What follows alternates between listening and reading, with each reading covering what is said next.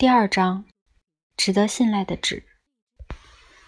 纸在我们日常生活中太普遍了，让人很容易忘记，在人类历史上的大多数时候，纸都是稀有的奢侈品。我们早晨睁眼醒来，就看到墙上有纸，也许是海报或印刷品，甚至就是壁纸。我们走进厕所间，执行晨间的例行公事，通常都会用上几张卫生纸。这东西要是没了，可是就立刻变成大危机。我们走到厨房，纸以五颜六色的盒子出现在这里，不仅装着我们早餐吃的燕麦片，还充当响板，哼着快乐的早安曲。我们的果汁也装在上石蜡的纸盒子里，牛奶亦然。茶叶装在纸袋子里，这样才能用热水冲清。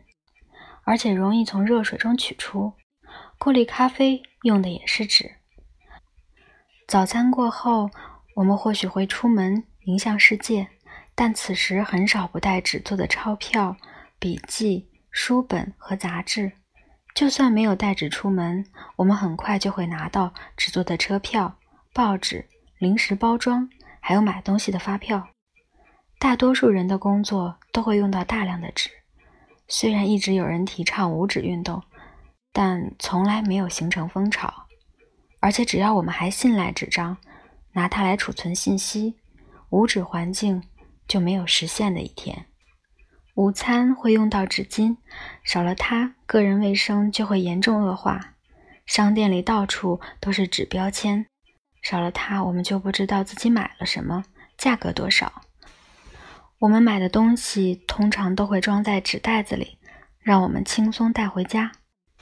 到家后，我们有时会用包装纸把买来的东西包好，当成生日礼物，附上一张纸做的生日卡片，并用纸做的信封装好。在派对上拍了照片，我们偶尔会用相纸冲印出来，创造可留存的回忆。上床前，我们会读读书，醒醒鼻子，最后上一次厕所，跟卫生纸肌肤相亲，互道晚安，然后沉入梦乡。搞不好会做噩梦，梦到世界上突然没有了纸。